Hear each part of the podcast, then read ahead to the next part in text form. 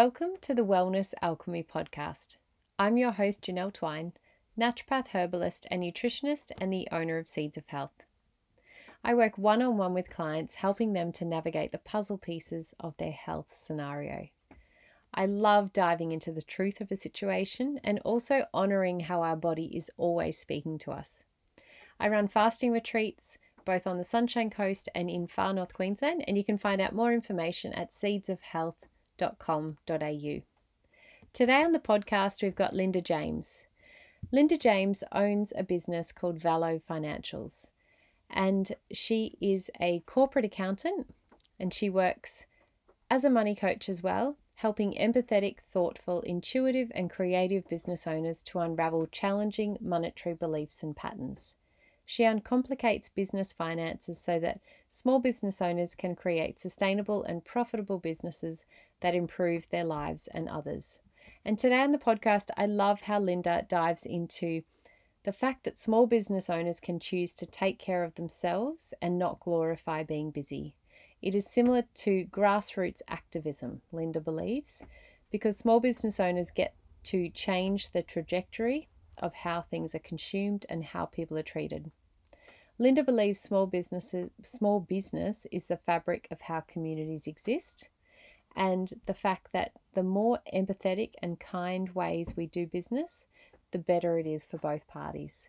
So let's dive into today's episode. All right, welcome to the podcast, Linda. Thank you.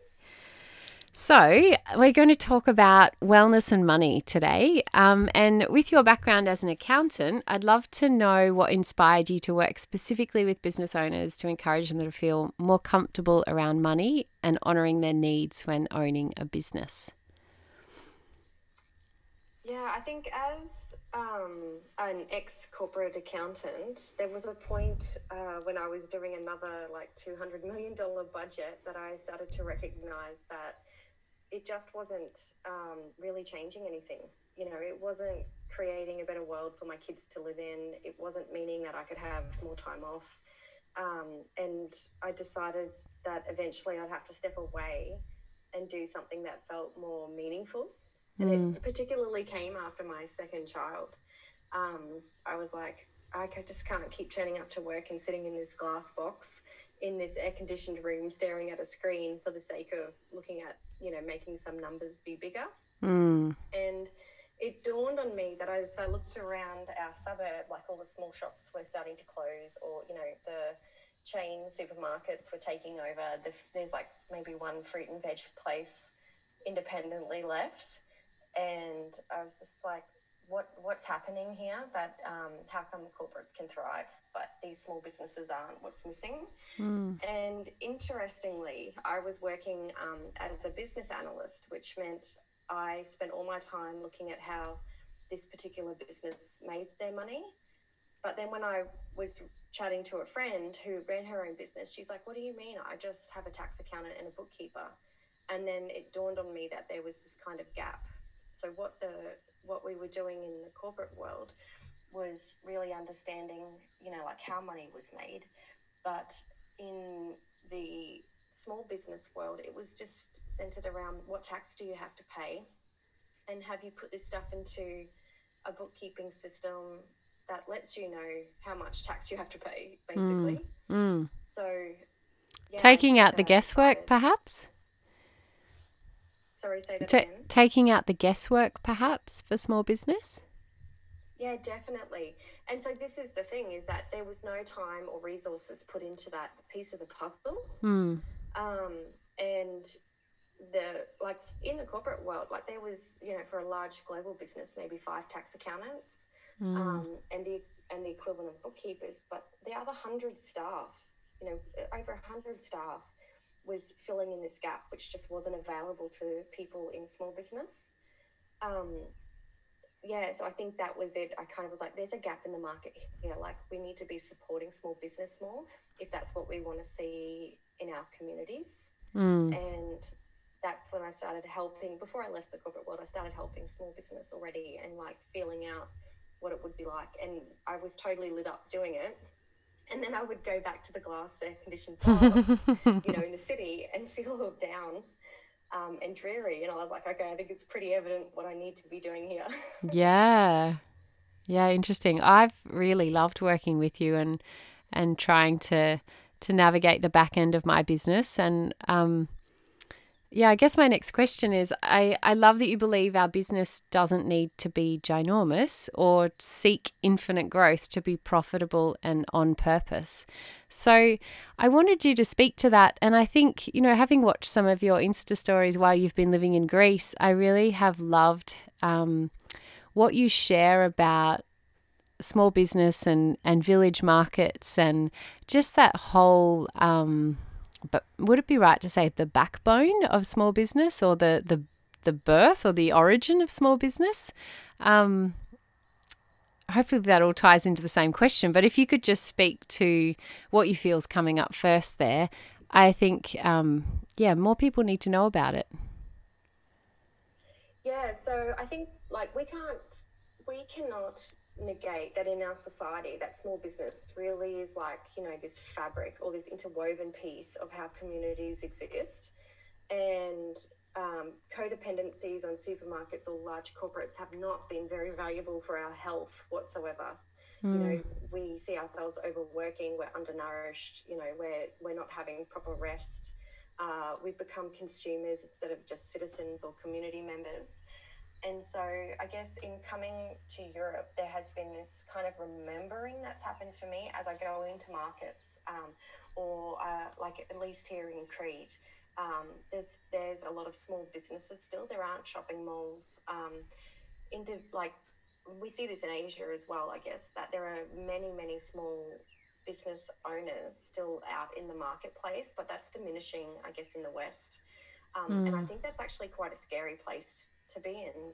So for me, um, I guess there's a definite link between our health and the major like the proportion of small businesses that are in our economies. Mm-hmm. And that then started to become something that was a huge passion of mine because I see that that uh, the more empathetic and considerate and kind, I guess, ways that we do business, which essentially, you know, historically is just an exchange of resources, which we now use money for because that's just easier than bartering because otherwise you're going like, I don't need a whole lamb, you know, for my six lettuces. Yeah. Only need a small portion of it. So we use money for convenience more than anything.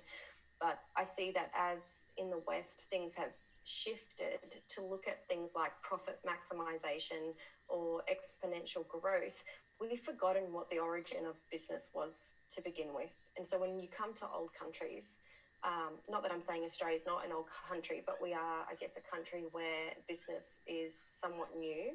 Mm. Um, it's almost like being forgotten or not addressed. And it's like we need to bring that back in. It's an exchange of resources. And so then the things like exponential growth become almost redundant because then you can feel out for yourself where is the right um, you know like level of business for me? Mm. so for someone like me i guess i can i can use myself as, as an example. Um, i'm not looking to run an empire or a massive business. I actually love to have a certain amount of hours in my week that is work related but then I actually want to be able to pick up my kids or to be able to help them with homework. I don't want to be sitting in an, in an office or I could have stayed in the corporate world. Mm. Um, for somebody else, that might look completely different. Um, they might actually really prefer to work at night, you know, and they want to do something like that.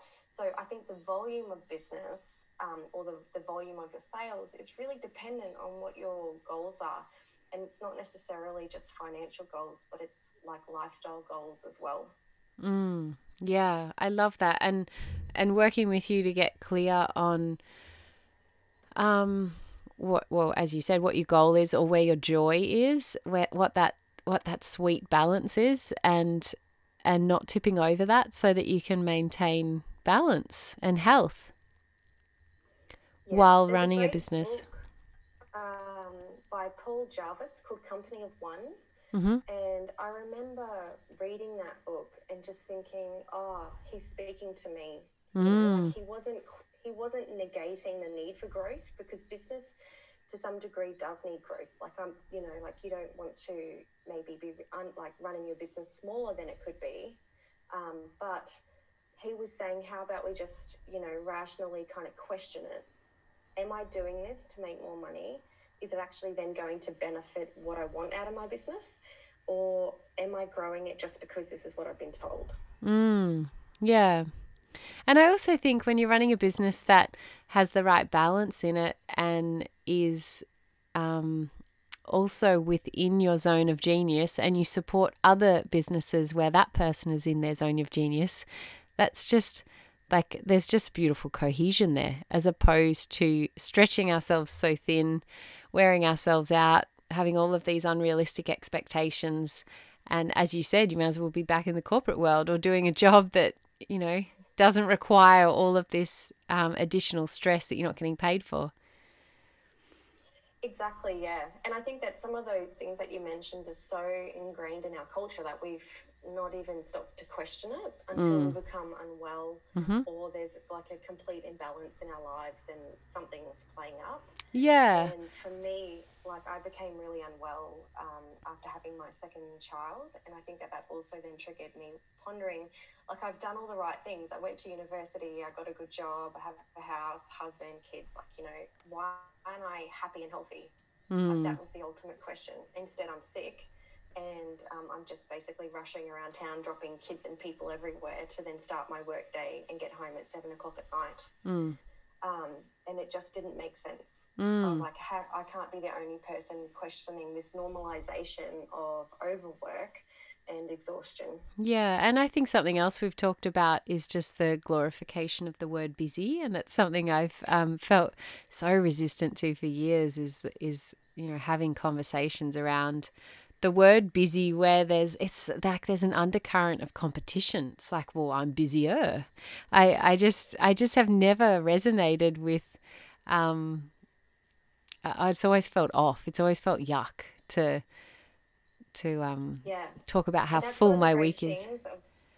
going to old countries or traveling is that you see people live different ways. Mm. so in when we lived in italy previously and they don't, and it's the same in Greece here, they don't glorify busy. And then you start to have a look around and you're like, oh, they're sitting and just looking out at the street in the afternoon, you mm. know, or they're in, like, nothing's open here on a Sunday. Mm. So you can't even go shopping. Bunnings would make no money here. renovating.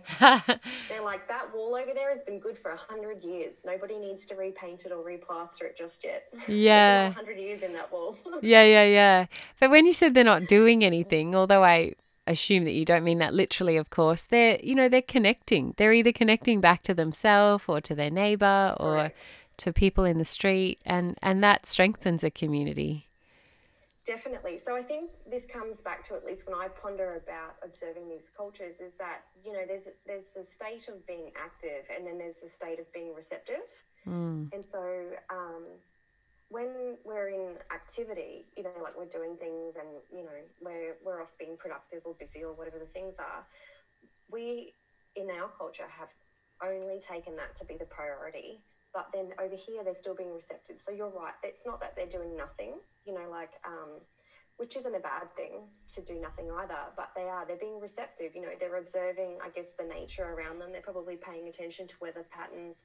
They're looking at, you know, what's happening. They're connecting with their family. Hmm. And as much as shops aren't open on a Sunday, uh, restaurants will be. And you generally see that a lot of people out with their family, either on the beach or, you know, just in a local tavern um, having lunch together, like big long tables of families mm. um, hanging out. So, yeah, it's just it's a very different um, way of being, I guess. Yeah, so it's mm. like how how do we ourselves have this relationship between being active and being receptive? Mm. Um, you know, in our own lives and also in our own businesses, because you know when you own your own business, it's up to you to create that so the idea around, I guess, for me, what a sustainable business is, is not just from an ecological sense that it is sustainable, but it's sustainable for us as well. And if this balance between being active and receptive or doing and being is out of balance, then that's when our health plays up. Mm. But I guess the key juggle that we make is how do I do that and also ensure that I have the profitability kind of ingrained in my business that then I can allow my, you know, like, yeah, allow myself to be in this kind of uh, receptive state. So I'm mm. not always having to be active. Yeah, so you're not having downtime, but worrying about how you're going to either justify not working or, um, well, yeah, it is justification, really. How can I justify this holiday or this day off? Yeah. Yeah. Um, you may have answered this before, but I'm just curious if you've got anything more to add. So, I definitely identify as a sensitive soul, and I, I I've really appreciated working with you because I feel like that is um, not acknowledged. Um, I mean, it is acknowledged, but it's um, it's just woven through the needs of how I choose to run my business or manage my wellness in having a business. So, um, yeah, you have definitely acknowledged to me that you know as business owners, we don't need to override our empathy or emotions to have a healthy, successful business. Do you have anything that you could speak to around that? Yeah, I think that um, one of the interesting things we've kind of been, I guess, observing from afar in the business world is that we think that, you know, like there's no place for empathy or emotion really. Like you just make the resourceful decision, like get the data or check out the numbers and then make your decision from there. But I think that that's obviously one of the biggest downfalls of the way that we've been doing business, which is why people are becoming unwell and the environment's in the state that it is. So when it comes to then acknowledging that these things are important, that we should be more empathetic, um, we can't do that without taking into consideration, you know, how the business owner themselves feels mm. as well. So whether somebody feels like they're sensitive or they're really quite intuitive or creative, um, yeah, or even emotional, I think that it's just part of being doing this um, in a more holistic way, I guess you could say, or a more wholesome way is mm. the way mm. that it feels for me. Because what happens is that when we try to uh, negate that there's emotion involved when we're exchanging, you know, resources or products or whatever with people, is that we start to then almost harden the way that we feel, and mm. that just mm. doesn't feel right to me.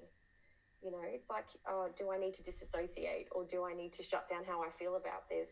Um, just doesn't seem right at all. And I think if we go back to, like we said before, the origins of business being just people exchanging stuff between themselves, um, then you can't not be emotional about that or empathetic about that and consider it. The problem, I think, occurs when maybe we're acting from a place that is not so, I guess, considered or intentional or conscious. Like, say you're, we're overly emotional about something or we're being overly empathetic, we might negate our own needs for the sake of providing something for somebody else. Mm. And women are quite, you know, I guess women kind of lean into this being over empathetic a bit more. But if we can pull that back and we can understand that, yes, it's cool to have, you know, be emotional about how we do things or to allow emotion in, which is really important, you know, and empathy, super important as well.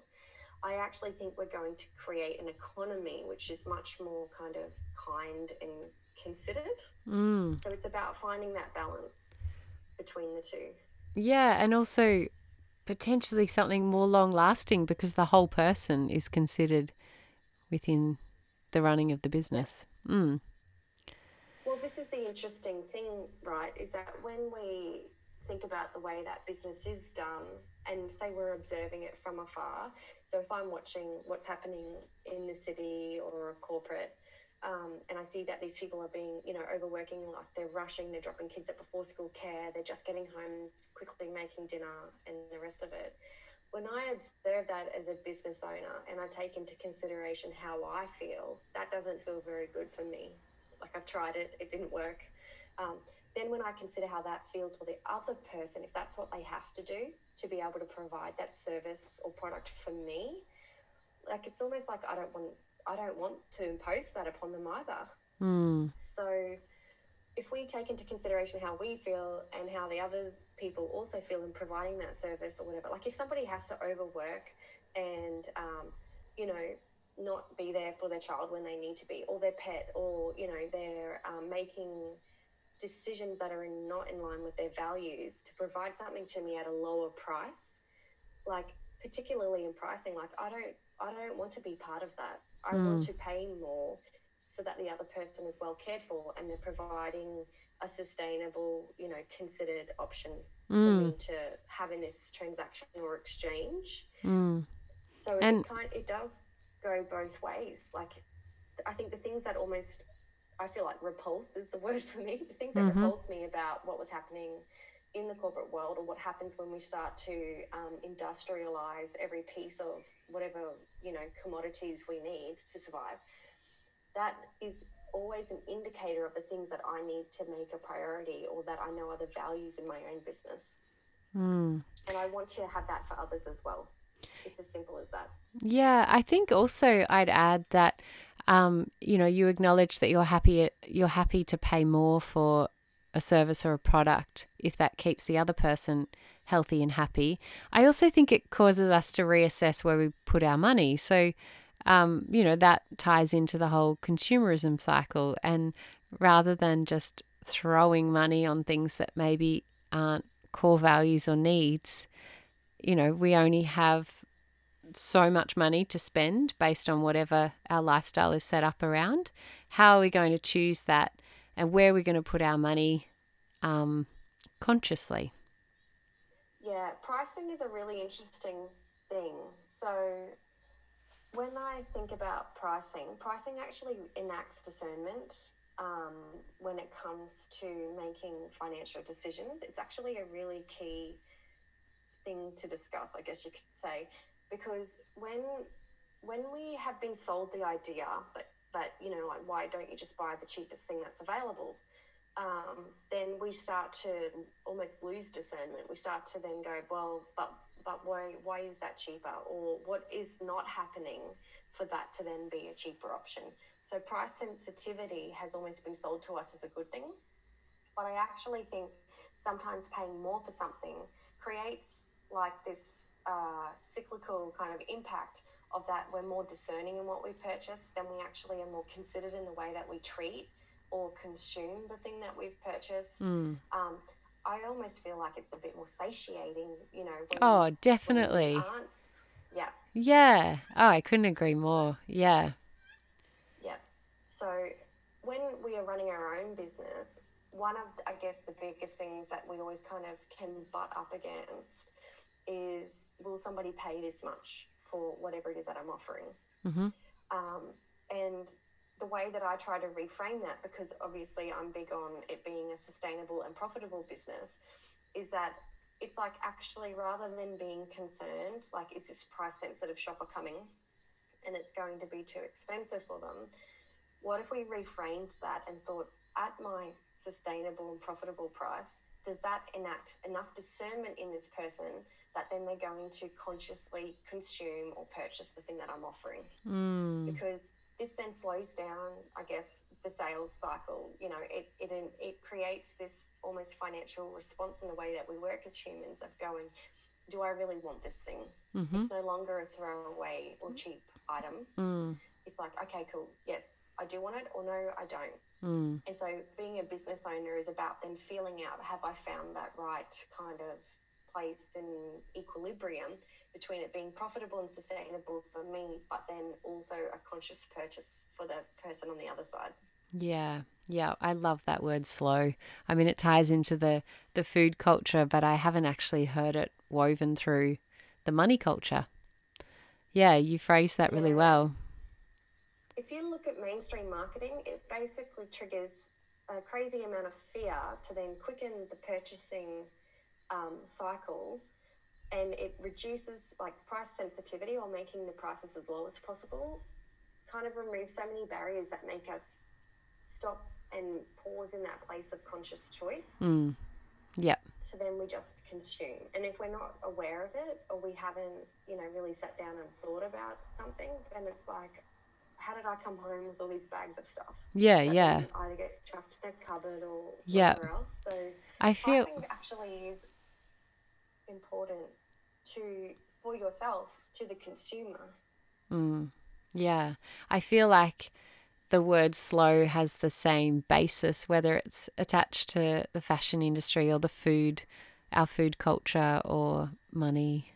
Yep. Yeah, well, it, it just allows for consideration, doesn't it? It's Yeah. like, let me yeah, Reflection. really, yeah, Sorry, I just said reflection. Yeah. yes, Yeah. yeah, definitely, and and that's essentially what we really need at the moment, isn't it? Mhm. We need some more time. We need to pause. We need like pattern interrupts, Mhm. you know, so that we're not unconsciously doing things. Um, because one thing that I've noticed about living in a country where I don't speak the language and I can't read any of really any of the, the words that are around me, that I'm basically immune to marketing here. Mm. Um, and I've just noticed how little I pay attention to signs around me and pictures of things, and to be honest, even prices, because, um, like, you know, they still use the same numbers as us in English, but I've just kind of tuned out to that, and instead I'm paying attention to the other things around me because those things aren't as noisy. Mm. Would an example be like the person who's serving you? Is that what you mean, or what? What would be an example? Yeah, definitely. Like the smell, like say we're we're in a restaurant, like well half the the taverns here don't really even have a menu. they just tell you what they've got, and you you pick from that.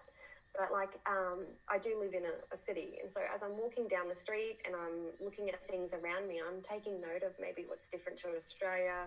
I'm having a look at the different trees that are around. I'll look, you know, this is look at those mountains over there I hadn't noticed previously. Um, so it's like I'm taking in the world around me as opposed to having all this noise and stuff. So there's still pictures up, you know, and there's still catalogs going out, but I don't look at any of it because I can't read it. mm. Yeah. Yeah. So it's like it's um, made me made me like in a bubble. Yeah. I guess you could say. Yep. So I guess to to flip it to more of a self self assessing type of angle, um, you have commented to me that what business does ask of us is for us to be clear on how we would like to behave and act around and with money we have to be clear on our internal junk and conditioning that's accumulated over the years of messaging from society in unhealthy ways.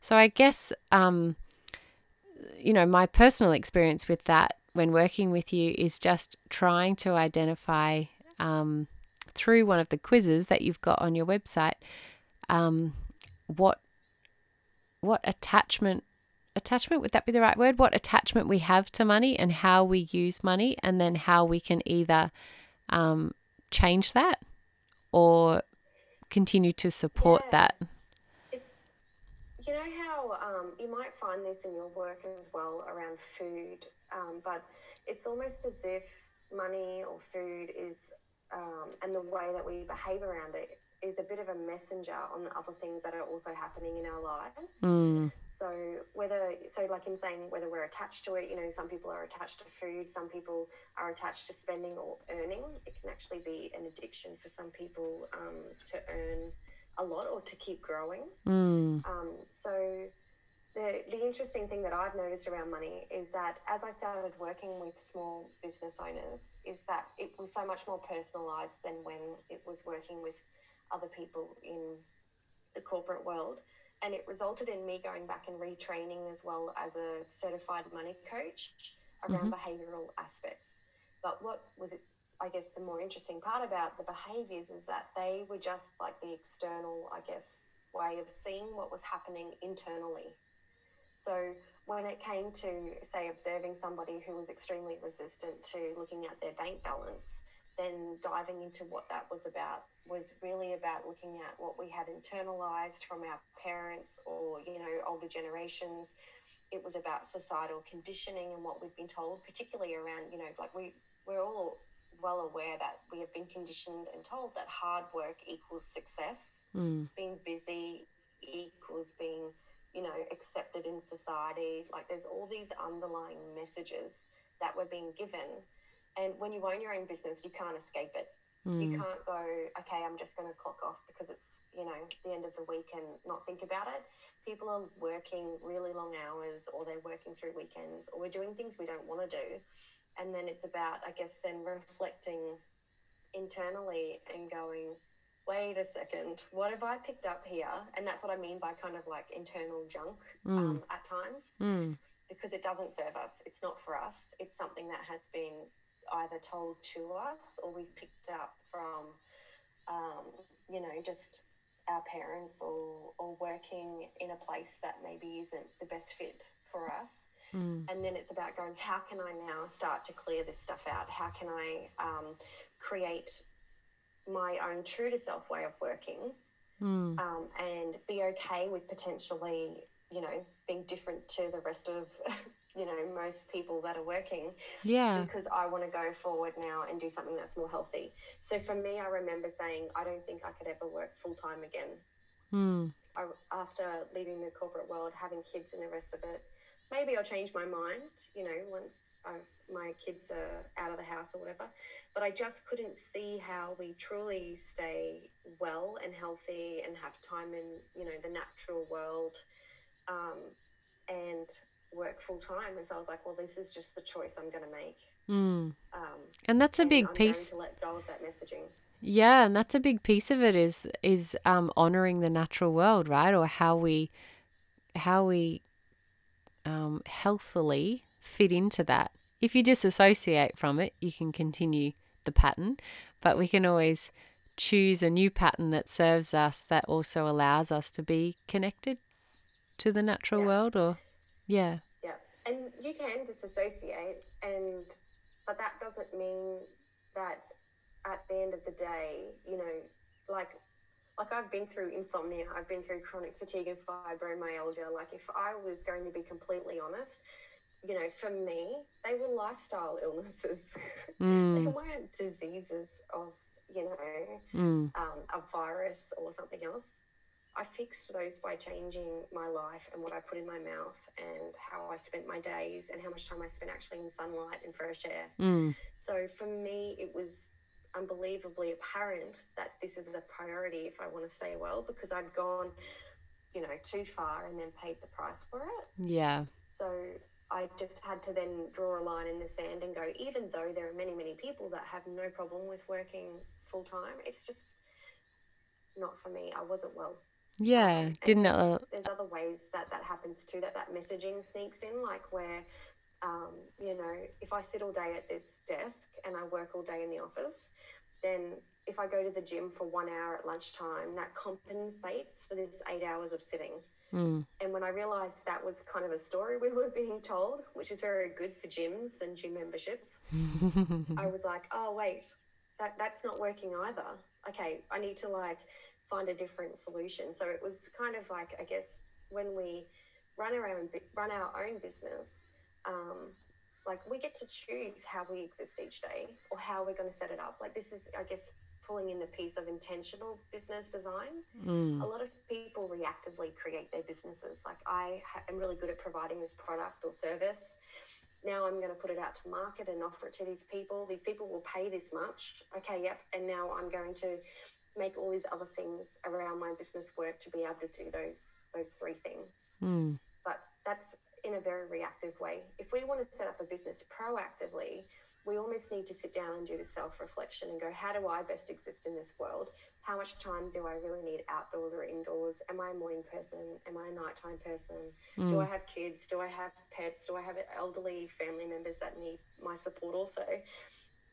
How does this other piece of the puzzle that makes me feel well and connected in society fit into providing this product or service that I love? And then how can I put that to market at a price that is sustainable and profitable, but also enacts discernment in the consumer? mm, And then this kind of intentional business design can fit in local economies and it can fit in, um, you know, new ways of doing things where price is not the decision maker and we're not um, negating our own needs for the sake of putting out something to market. mm. Yeah. And So I think that that's that that's exactly what I love about what you offer and what you do is it's it's remembering the person behind the business and knowing that we have a choice as a small business owner to create a business that actually serves us. Um, yes, we may be serving the needs of others through the product or service that we offer, but we have to remember if the business is going to be sustainable, we have to serve ourselves first. And just as I've been doing with you, you know, going through that filtration process of working out, you know, what our priorities, what my priorities are, and preferences, and what my personality is, and all of those things that um, will allow me to, you know, continue to thrive. Yeah, definitely. So if you if you haven't stopped and paused, say you know you're like working full time, doing all the things, you know, busy, busy, there is no time to stop and really ponder about your priorities and your preferences and your personality because like when do you have time for that really mm. um, so one of the key pieces i think of then setting up this intentional business design or to have a self-reflection you know or your own inner compass as a key piece of of how you're going to do things going forward is to create the time and space to do that and to to either have somebody ask you the questions or to spend a lot of time pulling that information together because until we know ourselves well enough you know as opposed to just doing what everybody else does you know or doing mm. whatever is considered the norm then it's very hard to set up a business that really feels like it is keeping you well mm. And also making you financially well because um, yeah i just find that particularly as women, we tend to kind of, um, you know, uh, dilute what we want from our business. It's just like, oh, just enough to get by will be good, you know. Mm. Or um, as long as I'm only working during the week, it doesn't matter if it's 10 hour days, but as long as I'm only working during the week and I get the weekend off, that would be good. But really knowing ourselves is going, actually, full time work doesn't work for me for some reason. Whatever it is, it just doesn't make me feel well. Mm. So I'm not going to do that, mm. you know. And then for somebody else, it might be that they're like, I just can't be indoors. I need to accept that I need lots of sunlight, you know, and lots of fresh air. Mm. Uh, so but there's going to be key pieces for every person, I think. But that requires you to know yourself well. Mm. And um, what I was going to say to that is that then when you start piecing your business together and reflecting upon that, we have to let go of societal norms, like, say, four weeks holiday so one thing I discuss quite often with people is why why only four weeks off? Like, are you even getting four weeks off? You know. Mm. So um, I was chatting to a business owner recently in Ireland, and she's like, I just I need nine weeks.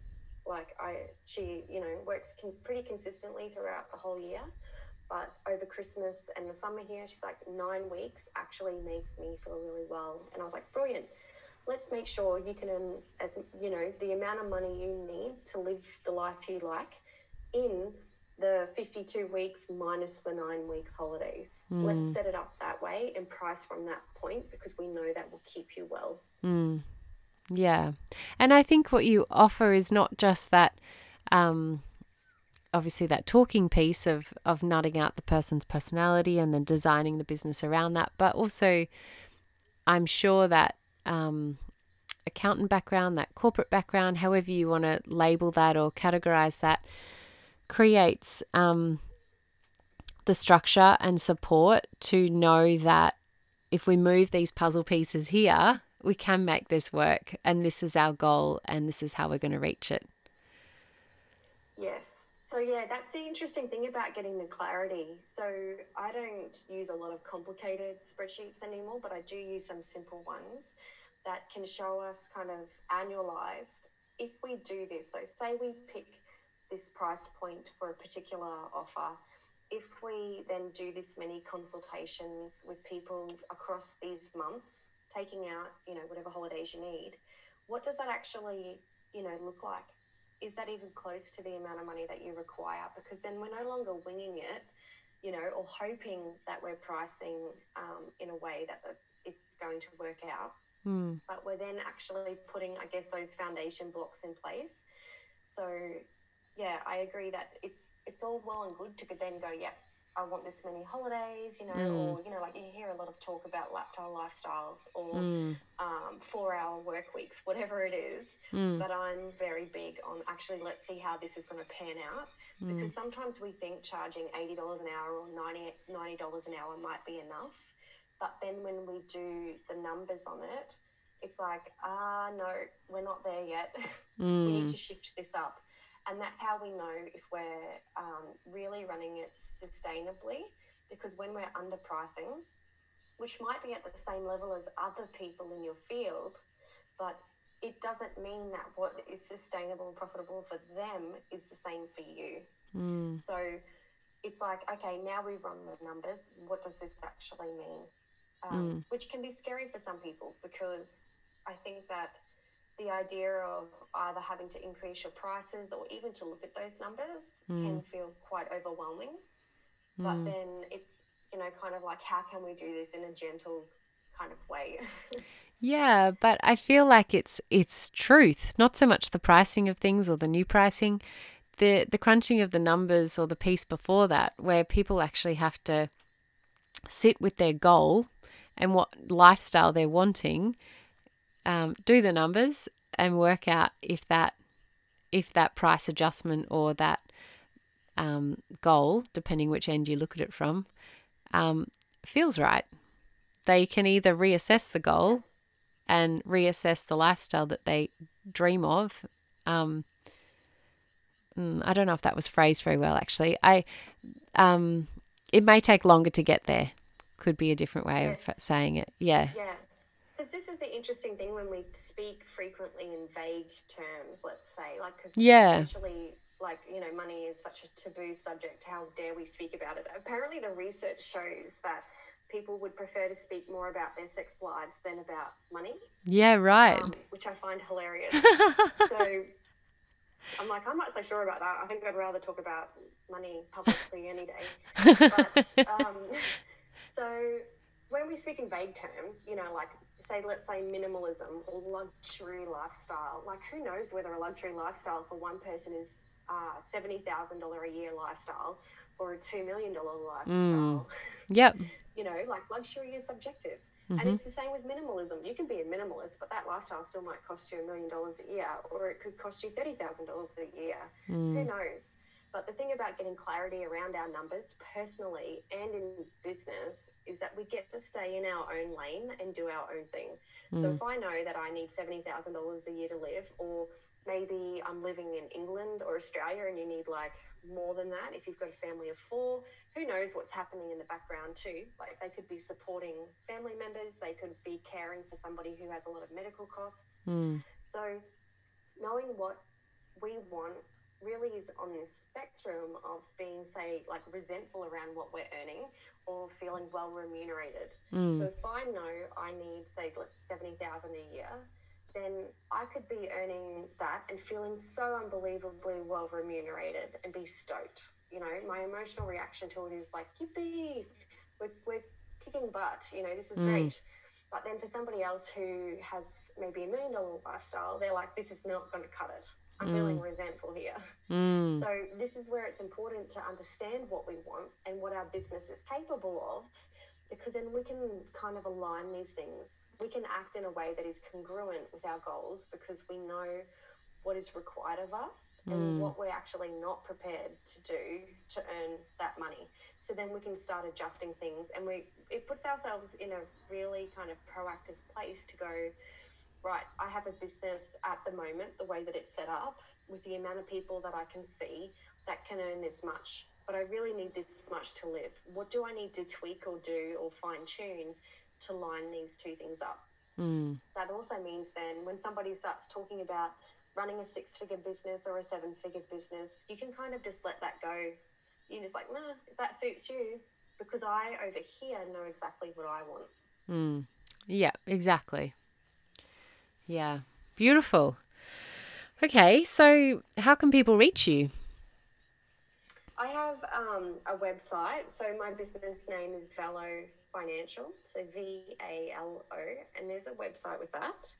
Um, I'm also on Instagram a bit, just posting ideas and a couple of videos. yeah, so people can check out the website, I think, or Instagram and see what I'm up to and um, What's your pictures of Greece? I know. Oh, I yeah, I adore Greece. Um, what's your Instagram handle? It is Linda underscore Valo Financial. Mm, awesome. Okay. Well, I've really enjoyed talking about um, mm, health and money, and a way that you phrase it is being financially well. Um, yeah, I, I think it's, as you agree, I think it's something that needs to be spoken of more. And I just think it's, it's such a core piece and, and also a passion of mine um, that's kind of just been sitting on the sideline for years that small business owners um, can choose to take better care of themselves. They don't have to wear all the hats and burn themselves out and glorify that along the way. And I actually think that uh, small business in itself is essentially equivalent to like grassroots activism because we Mm, then innately get to choose and change the trajectory of how things are consumed or how the environment or people are treated. mm, So I think sometimes small business owners underestimate how much impact they really have just by being themselves mm, and doing what they do well. mm. Yeah. Oh my gosh. And oh, we can all benefit from slowing consumerism. Oh my God. That's a, that's a, that's, that's a thorn in my side. yeah. Yeah. Okay. Well, thank you so much for joining me on the podcast today, Linda. Thank you for having me. Thanks for tuning in to the Wellness Alchemy podcast. If you enjoyed this episode, please subscribe, rate, and review and share with your community to help spread the word beyond the Seeds of Health corner of the globe. As I mentioned at the start of the podcast, if you're wanting any one on one support through naturopathy, nutrition, or herbalism, or looking for a fabulous retreat to reset your system, please check out more information at seedsofhealth.com.au. Bye for now.